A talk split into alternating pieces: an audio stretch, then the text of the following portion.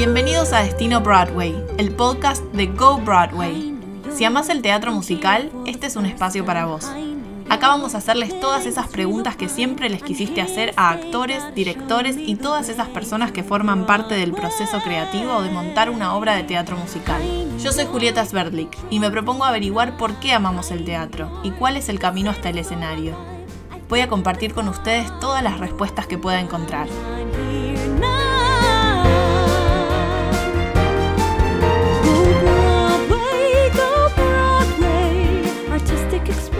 Hoy voy a charlar con Manuela del Campo. Manu es una actriz y cantante argentina que empezó su carrera a los 15 años en Casi Normales y después pasó por producciones como El violinista en el tejado, Criatura emocional, El mago de Oz y Como todos los días, entre otras. También tuvo participaciones especiales en programas como Showmatch y Tu cara me suena y hasta cantó en el Lincoln Center con el elenco original de Casi Normales. Ahora sigue desarrollándose como actriz en Buenos Aires y también en Madrid. Bienvenida Manu del Campo, ¿cómo estás? Hola, muy bien, un placer estar acá. Muchas gracias por venir, o va a venir, muchas gracias por participar. Sí, por estar ahí en alma. bueno, ¿cómo te viene tratando la pandemia? La pandemia, la verdad que muy bien. me viene tratando muy bien, eh, no me agobié para nada, eh, traté de hacer cosas que me hacen bien al alma, empecé una relación nueva, y no nos matamos, que eso es un montón. Si superamos esto, eh, superamos cualquier cosa, creo. que sí. Bueno, la primera pregunta que tengo para hacerte es, si tenés registrado, ¿cuál fue el primer momento en el que te diste cuenta que el teatro era para vos? Mira, em, yo nací en una familia súper musical, todos cantantes, todos entusiastas del teatro y de la música y grabábamos muchos discos familiares y nada, me acuerdo creo que el primero que grabé yo eh, fue a los cinco años, eh, que grabé el tema de Muero de Amor por ti eh, de Lilo y Stitch, cantado porque me acuerdo que era en ese momento de bandana. Hermoso. Y me acuerdo, sí, que esa fue la primera vez que canté, que tuve que estar en un estudio, yo no entendía ni que era en un estudio, porque tenía cinco años. Claro. Me pusieron ahí con un micrófono, mm, me puse a cantar me gustó y me empezaron a, mandar a clases de canto, que mi primera profesora fue Belén McKinley, que en ese momento estaba en La Bella y la Bestia. Entonces, al ser esa de comedia musical, mm, me hacía, me daba canciones de comedia musical. Claro. Y me hacía disfrazarme, ponerme una bufanda de diva y jugar un montón. A partir de ahí empecé teatro musical y eso me llevó al teatro. Eh, Así que creo que ahí empezó. ¿Te acordás cuál fue el primer espectáculo que viste que te impactó? Sí, me acuerdo, fue Aida y fui con mis papás, yo era muy chiquita, viajamos a Nueva York y siempre me cuentan la historia de que ellos se quedaban, estaban como re tranquilos ahí y yo estaba con los ojos abiertos sin pestañear que no podía parar de mirar el escenario y bueno, a partir de ahí, Aida creo que se convirtió en uno de mis musicales preferidos, más que nada porque me hace acordar a, mi infancia y, y, fue, mm, lo poníamos mucho en mi casa todo el tiempo. Me sé todos los temas y me, me conecta mucho con mi infancia. ¿Y la primera vez que te subiste a un escenario? La primera vez que me subí a un escenario fue en el colegio. Le daban mucho, mucha bola al, más que nada al teatro musical. También le, le daban mucha importancia a la música y hacían así como interhouses, muy Harry Potter todo, ¿viste? En, mi mm. colegio de música. Eh, y yo que iba a clases de canto y empecé a cantar, eh, siempre era la primera en anotarme y cantaba en todos los conciertos así del colegio. Y entonces le empecé a agarrar como, me empecé a poner así más piola, ¿viste? Con el escenario, que empecé a tomar confianza y cantaba temas de, de musicales que nadie conocía, pero yo sí, porque ya tenía 6, 7 años y, y era fan. ¿Y cómo fue la primera vez que te subiste a un escenario profesionalmente? Eh, bueno, fue con Casi Normales. Fue reemplazando a Flor, Florotero, que tenía el papel de Natalie. Fue una experiencia muy intensa. Em, pero una vez que, la previa, pero una vez que pisé el escenario, volé y no estuve más nerviosa. ¿Fue todo lo que esperabas? La primera función no la disfruté tanto, pero ya a la cuarta, quinta función que hice ya empecé a disfrutar un montón y a nada y a poder pegar el pegarme el viaje. Fue fue increíble, estuvo buenísimo. ¿Y cómo fue que llegaste ahí a, a reemplazar a Florotero? Yo tenía 15 años en ese entonces. Mi papá que es súper mega entusiasta del teatro musical y siempre me llevó a todos lados y fue algo que la verdad siempre nos unió mucho. Estaba volviendo de Nueva York a Buenos Aires, se tiene que quedar una noche más en Nueva York y dice, bueno, eh, a ver, ya que estoy, me voy a ver una obra.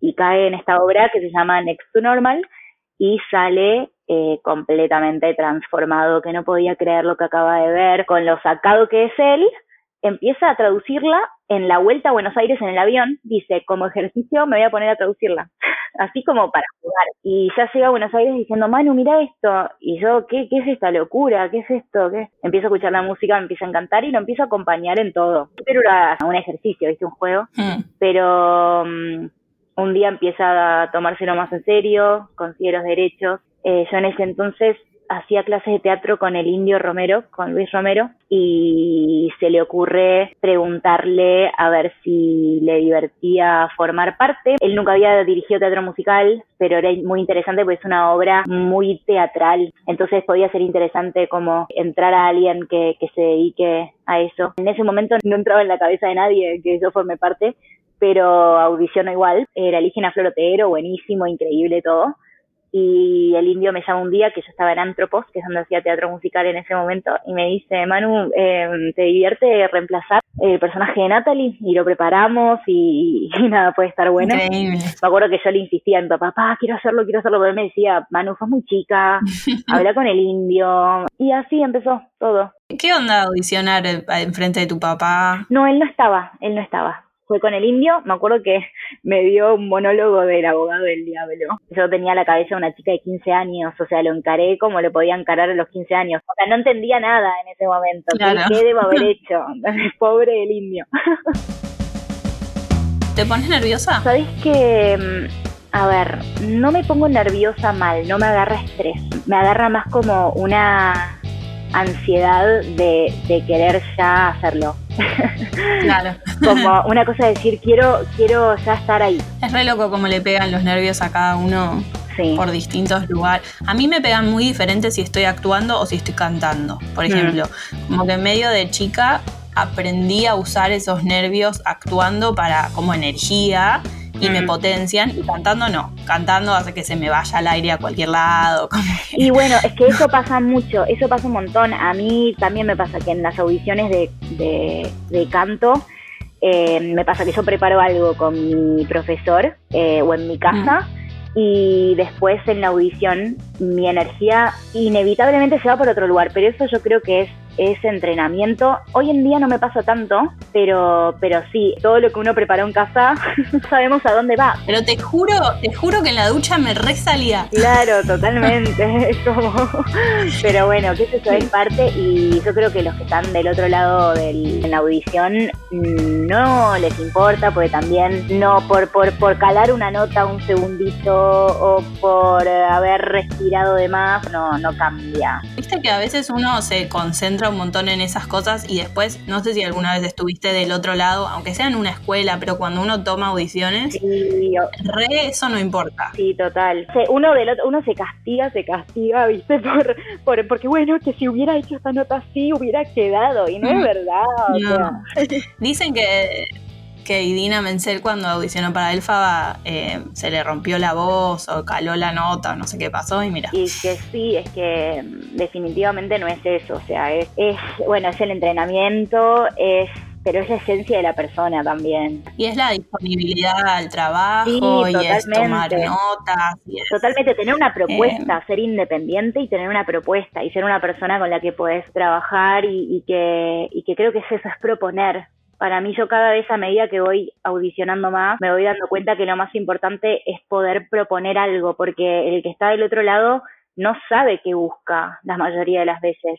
Eh, quiere que vos vengas y quiere encontrarlo. Cuando hay una persona que propone, puede tomar otras propuestas, pero por lo menos está poniendo de sí cuerpo en la cabeza. Totalmente, el que propone y que te pueden en el momento mm. dirigir y, y, uno estar abierto a eso también, no mm. fijar. Yo a mí no me gusta ir a las audiciones habiendo tomado decisiones. Me gusta mucho improvisar, me gusta haber preparado algo, una propuesta, eh, pero no me gusta fijar, no me gusta llegar y sentir que, que si no es eso, no es nada. Me gusta ir y decir como, bueno, trabajemos juntos, a ver qué, qué, qué quieren, qué buscan, eh, qué les puedo dar. Eh, esto es lo que puedo proponer, pero también puedo proponer esto otro, ¿viste? Yo creo que es como... Y escuchar, aportar. Totalmente, total. ¿Qué necesitas vos de un director? Creo que esto mismo que te decía antes, el poder trabajar en conjunto, el poder proponer, el poder ser independiente, pero al mismo tiempo eh, poder dar lo que te están pidiendo. Me gusta cuando es un ir y venir, es como que se retroalimenta, viste, el trabajo. Y también la buena onda, viste, la confianza de que uno puede estar abierto y libre de proponer y que, y que, y que mm. está todo bien y si no, no, y si sí, sí. Para mí es muy importante eh, la buena onda y, y el y el poder hablarse con confianza, ¿viste? El poder decir las cosas, el poder ser transparente, el poder decir esto no me gusta y que te lo entiendan y que te lo escuchen y que te lo tengan mm. en cuenta. El poder uno también que te digan, che, eh, Manu, esto no funciona y poder tomarlo como algo constructivo y, encontrar la manera de, de llevarlo por otro lugar. Bueno, en un momento ya me contaste que te fuiste a estudiar a Nueva York. ¿Cómo fue y por qué fue que decidiste irte? Mira, yo siempre supe que quería estudiar allá, más que nada porque crecí con leyendo obras de teatro en inglés y escuchando música en inglés. Yo estudié actuación ahí, hice un conservatorio de actuación, no de teatro musical, pero también mm. tomé clases de canto, claro, porque quería seguir em, y no podía perderme la oportunidad de entrenar allá. Siempre yo lo que quería hacer al principio era hacer una carrera. Después, por cosas de la vida decidí que lo mejor iba a ser hacer un conservatorio que me dé algo intensivo, pero que no tenga que dejar cuatro años de mi vida, por más de que hoy en día digo, hubiera hecho la carrera. y no descarto no sé si una carrera, pero no descarto volver a hacer algo así de larga duración porque me apasiona. Me gusta mucho la manera en la que trabajan porque al tener una industria ahí tan formada, tienen cosas que capaz yo no estaba encontrando y que si están, que seguramente en algún lugar están, no las encontré en Buenos Aires. Bueno, es mucho más chiquita, o sea, es mucho más chiquita en el sentido de, bebé, de que está creciendo la industria en Buenos Aires. Es como que va apareciendo de a poco. Total, y estoy segura de que va a crecer y que va a haber y, va a seguir creciendo. Pero también me pasaba que mm, me encanta hablar inglés y me leo muchas obras en inglés.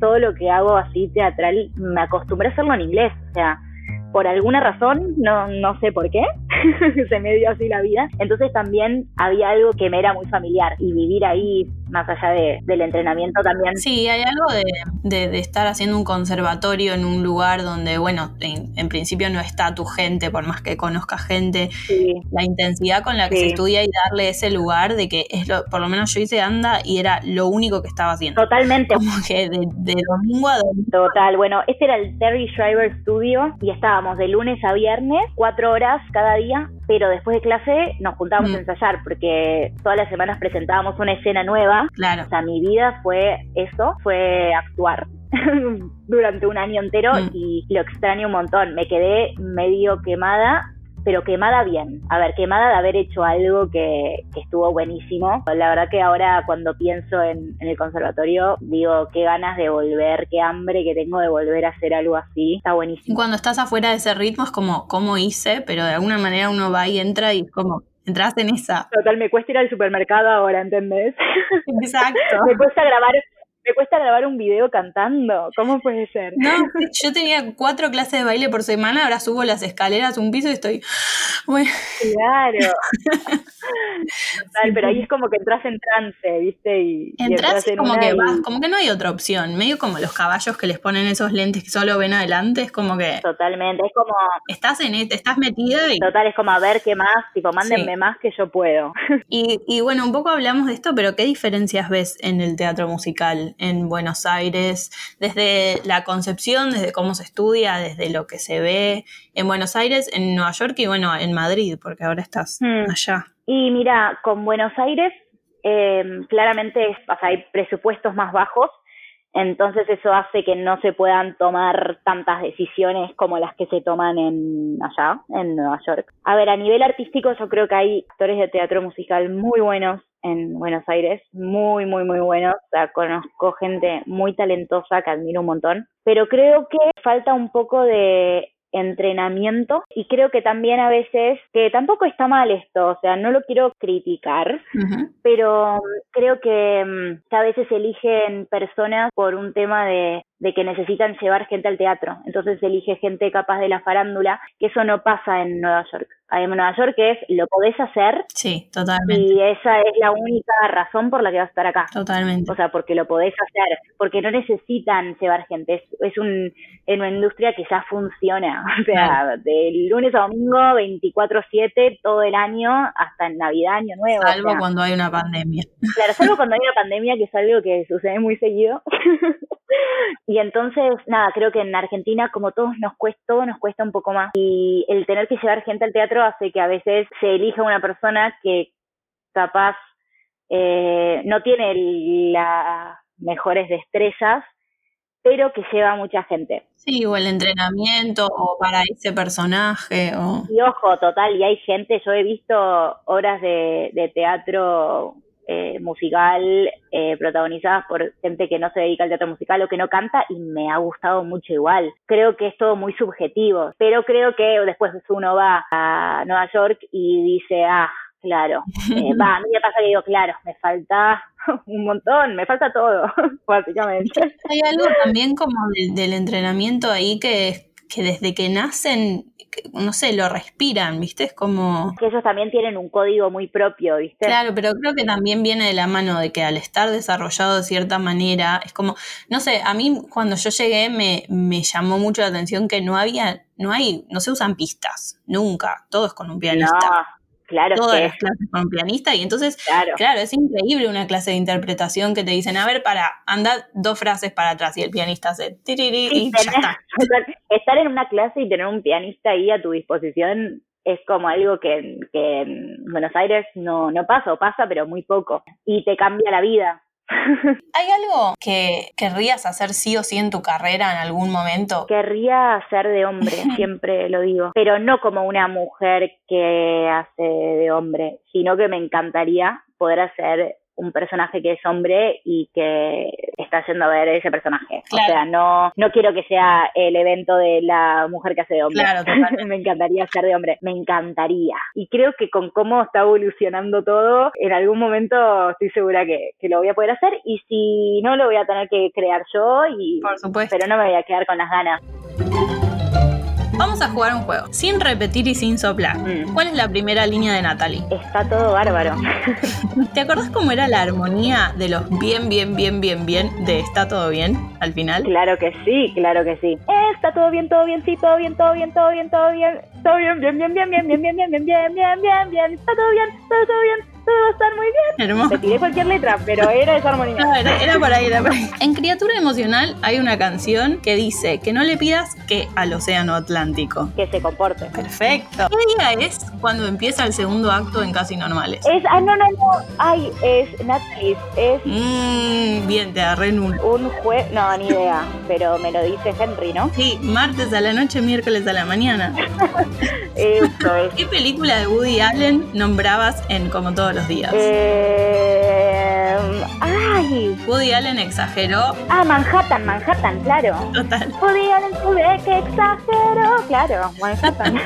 ¿Y qué, qué pasa con el té de Warren? ¿Se enfría? Se enfría. Bien ahí. ay, no sé cómo respondí eso. Lo tenía en algún lugar del inconsciente porque... Bueno, bastante bien. Bastante bien. Ahora vamos a hacer un ping pong. Dale. ¿En qué obra te gustaría hacer ensamble? Chicago. ¿Preferís los ensayos o las funciones? Las funciones. ¿Cuál fue tu mejor función y tu peor función? Mi mejor función, la verdad, tuve muchas, pero la peor fue una que me hice un chichón en la frente y la hice toda la función con un chichón No. enorme, una bola en la frente, sintiendo un dolor. ¿Cómo te hiciste un chichón en la frente? Fue el segundo acto de Casi Normales. Mm, Había muchos postes en esa escenografía y entrando corriendo me la di con un poste No. y estuve así como mareándome toda la zona social y cuando me veo en el espejo, yo obvio seguí porque the show must go on, Obvio. pero me fui a ver el espejo y tenía una pelota violeta ahí y No. que me titilaba. Y otra peor función, no, no, que no fue peor función, pero en criatura emocional me tenté de risa y todo el teatro se tentó de risa y estuve unos 10 minutos. No. ¿Qué personaje del otro género te gustaría interpretar? Hedwig, ¿Rent o Wicked? Ren. ¿Despertar de primavera o Avenida Q? Despertar de primavera, aunque es desde el año pasado, que todos los días eh, se me pega la canción de Todos somos algo racistas. Nunca se me despegó. ¿Chicago o Cabaret? Chicago. ¿Cuál es tu musical preferido? Mi Saigón. ¿Cuál es tu musical menos preferido? Mm, a ver, voy a decir este, que no quiere decir que no me gusta, pero es que El fantasma de la ópera. ¿Con quién te gustaría compartir escenario? Jeremy Jordan, Sierra Bobés y Eva Noblezada. Pum. Pum. Eh, si pudieras tomar una masterclass uno a uno con quien quieras, ¿con quién sería? Con Sierra Bobés, mi amor platónico. ¿Trabajo o talento? Talento. Si podés hacer una obra por cinco años o cuatro obras pero duran tres meses cada una, ¿qué elegís? Cuatro horas durante tres meses cada una. Creo, creo que esa es mi carrera. no, mentira. Pará, casi normal estuvo Sí, bueno, casi normal esa es la excepción. es la excepción a todas las reglas. Claro.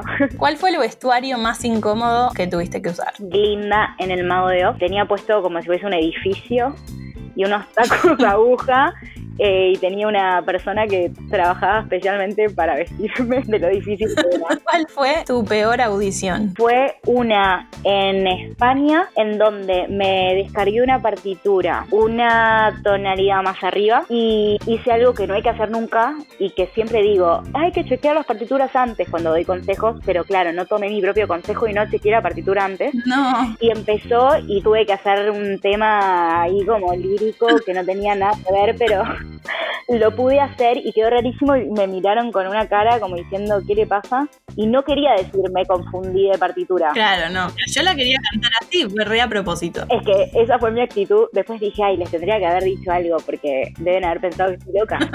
¿Preferís tener un mal guion y un buen elenco o un mal elenco y un buen guion? un mal guion y un buen elenco porque yo creo que con cualquier guion uno puede hacer un gran trabajo. ¿Cuál fue el laburo que tuviste que tuvo menos que ver con el teatro? Fui medio babysitter. ¿En qué otra área del teatro trabajarías si no fuese sobre el escenario? Eh, bueno, dirigir y si no me gustaría hacer el diseño, eh, la escenografía. ¿Cuál es la mejor salvada de papas, tuya o de alguien que estaba en escena con vos?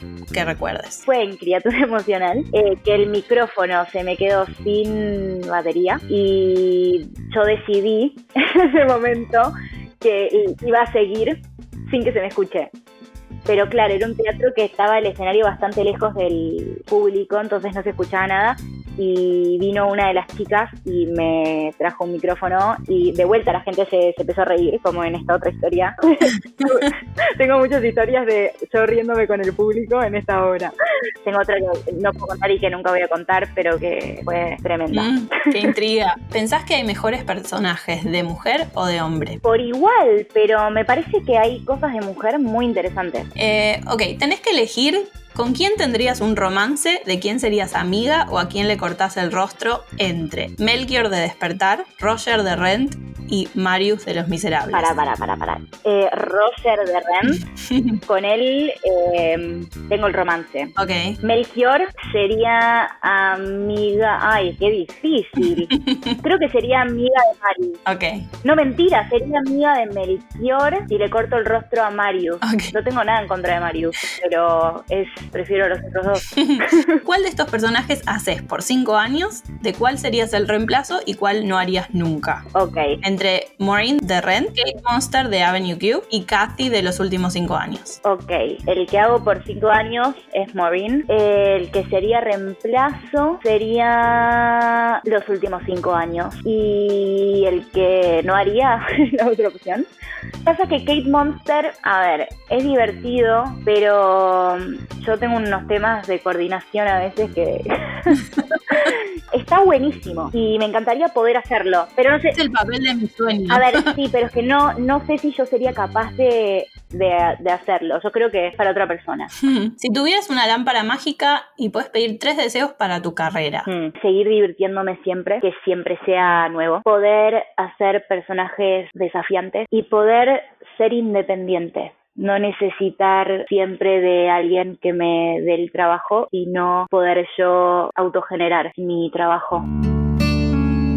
¿Qué le dirías a, alguien que se quiere dedicar al teatro musical? O sea, un, consejo, una enseñanza, una idea. A ver, tengo muchas, pero si tuviera que dar un consejo, creo que sería esto que acabo de decir de ser independiente. Creo que siempre hay que seguir entrenando, buscando, pero creo que, que el poder ser artista y poder seguir creando por uno, para uno, y no quedarse con las ganas de nada. No quedarse con las ganas de nada solo porque otra persona no te elige. Mm. Yo creo que uno como artista, o sea, la independencia es eh, un poder y mm, va más allá, no, no tiene que ver con con autogenerarse no tiene que ver con contactos o dinero, tiene que ver con, con ganas y con poder eh, sentarte y crear y poder activar en ese sentido. Mil gracias por participar, espero que te hayas divertido. Sí, me súper divertí, gracias por invitarme, me encantó. Gracias por compartir con nosotros este episodio. Si tenés algún comentario o pregunta, podés encontrar a Go Broadway en Instagram como arroba go-broadway y a mí como arroba julieta sbcortacá. Y como un artista está en constante búsqueda, queremos dejarles algunos de los aprendizajes que miembros de la comunidad Go Broadway fueron recolectando en su tiempo con nosotros.